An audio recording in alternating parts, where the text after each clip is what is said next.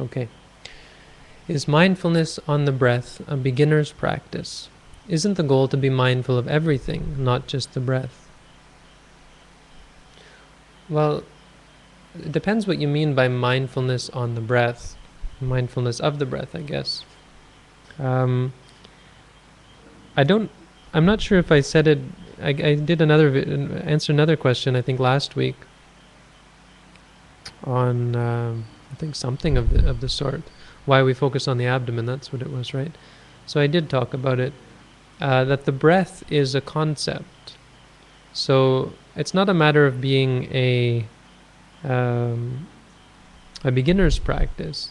It's a matter of being a a conceptual practice, a practice that only has the potential ability to calm the mind, and it doesn't by itself have the ability to clear the mind, to allow one to see clearly, because it's not focused on namarupa, which is relates to the question I just answered. If you're not focusing on namarupa, you'll never get rid of this idea of self, the, the ego. You know, there are many uh, meditative contem- contemplatives out there who believe in a self, who believe in God, who believe in in the soul and so on, and have this this view because they haven't seen namarupa and they haven't come to had have this profound realization that doesn't matter what you talk about. If you talk about God or a soul or a self, what you're really talking about is seeing, hearing, smelling, tasting, feeling, and thinking, which are all nothing more than nama rupa, rupa and nama.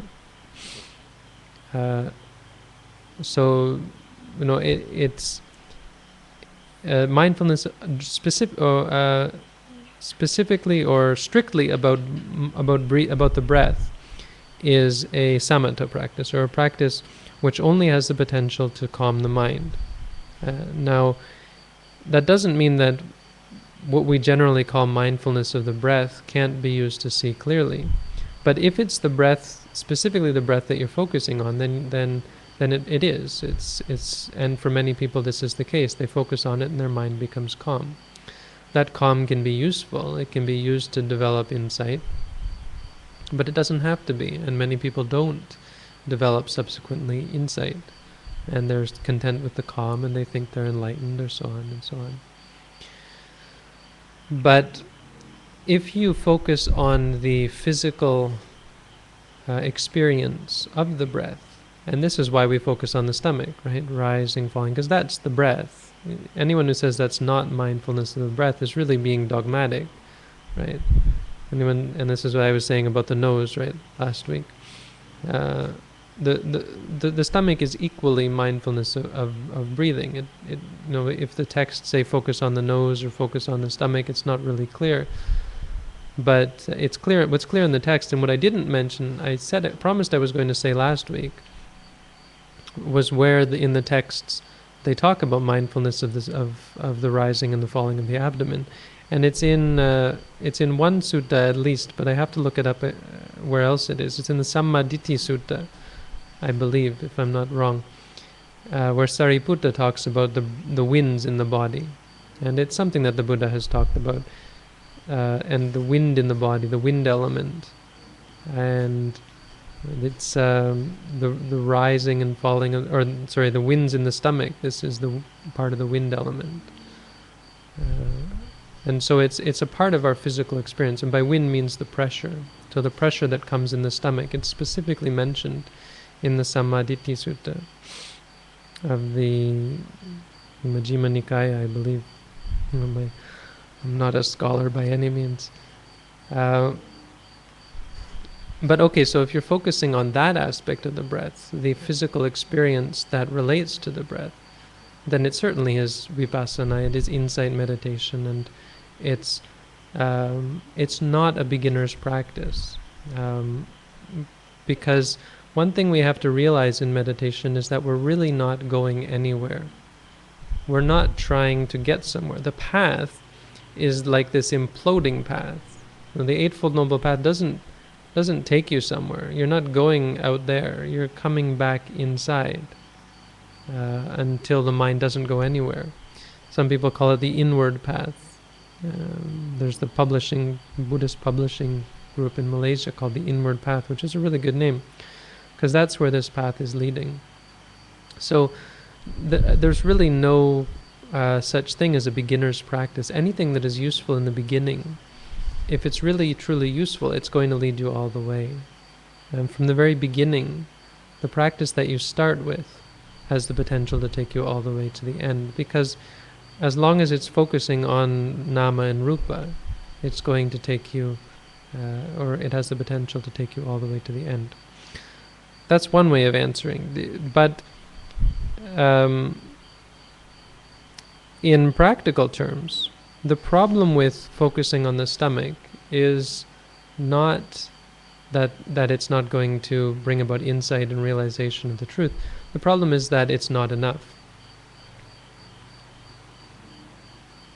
And uh, well, the the idea of, of avoiding other things is it's a good point, but it's not really the most important point. The, the most important point is that the mind is uh, the mind is more active than that, and the mind will fail to, um, at least in the beginning, will fail to fully grasp the reality of what is what it's experiencing, and because the mind is uh, distracted, and because the mind is is is running all over the place, especially in the beginning, that you have to give it some other uh, objects to pay attention to.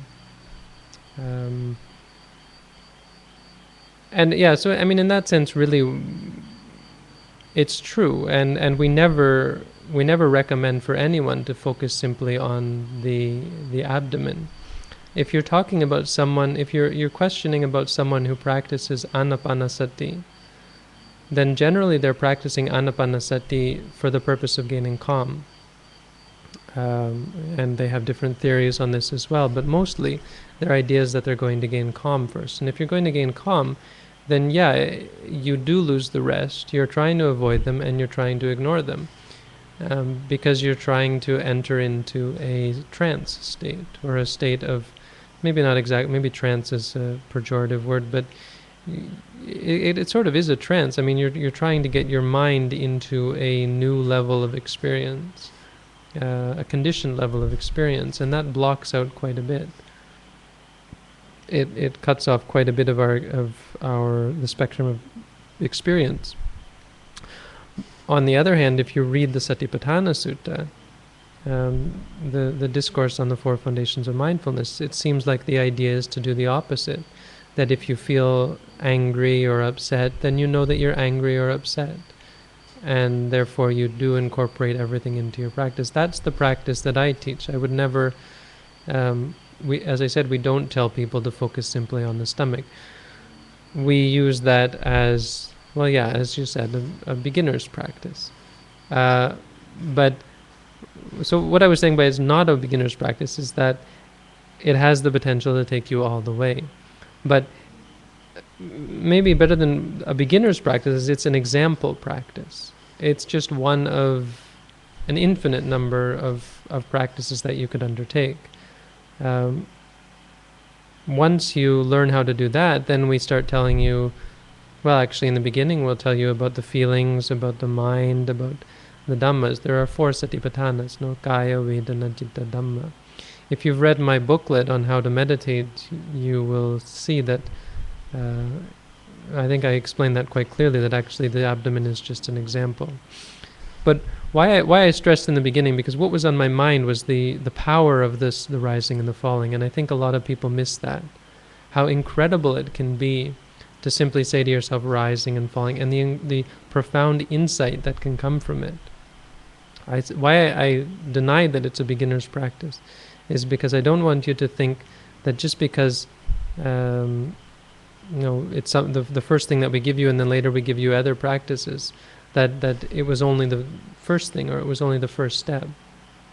Simply watching the rising and the falling can can lead you to enlightenment, and it certainly leads everyone who practices it to change the way they look at, at reality. And that's often the problem because there's one, there's one video I did that I was really happy about because it's one that really needs to be done and needs to be said. Uh, it's in regards to to this. It's what was it? What was it called? Experience of reality or something. I titled it some silly name. Uh, but it was basically what is the meditation and all of those bad experiences that we have that are actually um, right practice. And it was basically, I, I hope in that video, or I think in that video, I, I talked about um, how the rising and the falling is a good example because it becomes stressful and it becomes unpleasant and we can't control it and we try to control it and therefore we think this meditation is bad and terrible and, and uh, you know, wrong for us. You know, maybe we're just not good at it. I love how my students from Thailand would always tell me, um, I'm just not suited to the rising and falling, or I just don't find it suitable. Mai tanat. They use this word mai tanat, which means I'm just not uh, not into it, basically.